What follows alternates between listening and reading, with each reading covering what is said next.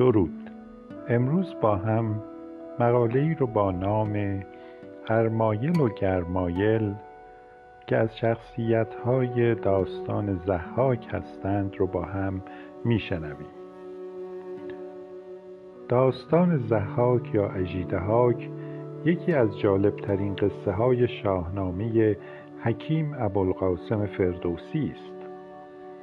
زحاک عرب و پایتخت او بیت المقدس است ولی بر ایران زمین سلطه دارد. چه رویای عجیبی است این کابوس اسطوره‌ای فردوسی. شیطان در هیئت آشپزی به استخدام دربار در میآید و برای نخستین بار به ضحاک گوشت میخوراند. طعم پرندگان بریان به مذاق ضحاک خوش میآید و تصمیم به تشویق آشپز جدید می‌گیرد. ضحاک آشپز مرغ بریان کننده را به حضور می طلبد و از او تمجید می کند و به او می گوید چه دست مزدی برای این غذای لذیذ می خواهی آشپز که همان شیطان است می گوید بوسه بر شانه های شاه بهترین پاداش برای من است. شاه را این تملق خوش می آید و اجازه بوسه می دهد فردا شانه های شاه زخم می شود و پس از زمانی چند و پس از زمانی چند زخم ها باز می شوند و دو مار سیاه از زخم ها بیرون می آیند مارها تمایل دارند از گوش های تاغوت به داخل روند و مغز سر او را بخورند. شیطان به هیئت حکیمی ظاهر می شود و می گوید تنها راه بقای شاه این است که هر روز دو جوان را قربانی کند و مغز سر آنان را به خورد مارها دهد تا سیر باشند و اشتهایی برای مغز شاه نداشته باشند.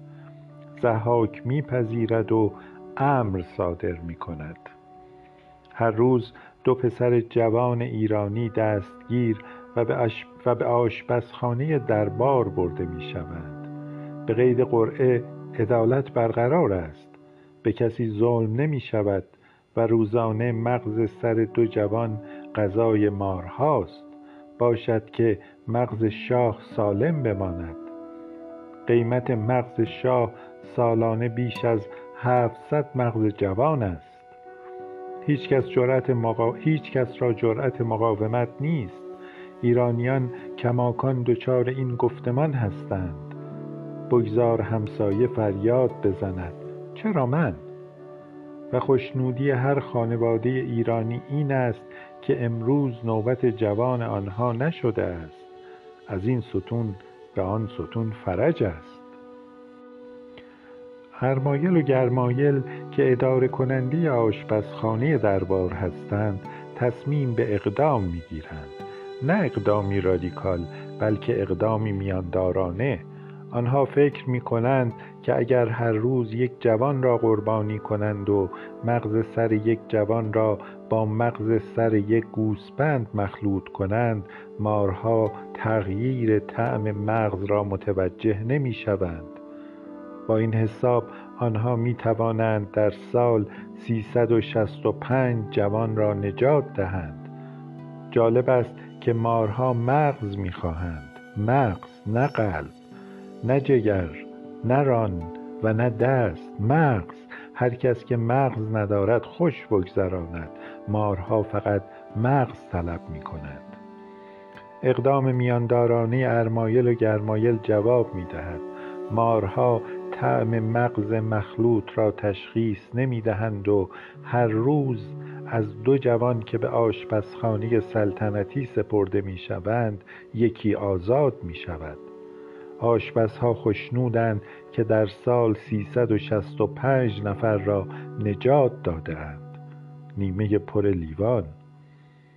ارمایل و گرمایل هر روز یک جوان را آزاد می کنند و به او می گویند سر به بیابان بگذارد.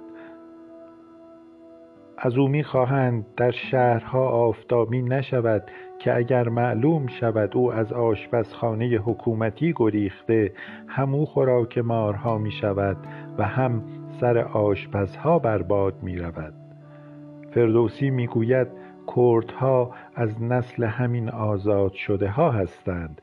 به همین دلیل است که شیفته کوه و دشت هستند و از شهرها فراری.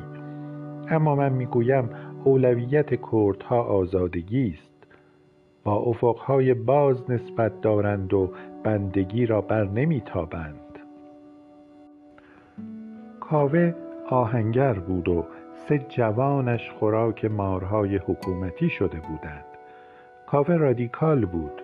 اگر ارمایل و گرمایل هم سه جوان داده بودند شاید رادیکال شده بودند. ضحاک ماردوش تصمیم می‌گیرد از رعایا نامه بگیرد مبنی بر اینکه سلطانی دادگر است. رعایا اطاعت می کنند به صف می ایستند تا توماری را امضا کنند به نفع دادگری ضحاک. می ایستند و امضا می کنند در صف می ایستند و امضا می کنند نوبت به کاوه می رسد امضا نمی کند تومار را پاره می کند. فریاد می زند که تو بیدادگری. کاوه نمی ترسد. فریاد کاوه ضحاک و درباریان را وحشت زده می کند. این فریاد دلیرانه شمارش معکوس سقوط ضحاک است. فروغ می سراید. همه می ترسند. همه می ترسند اما من و تو به چراغ و آب و آینه پیوستیم و نترسیدیم.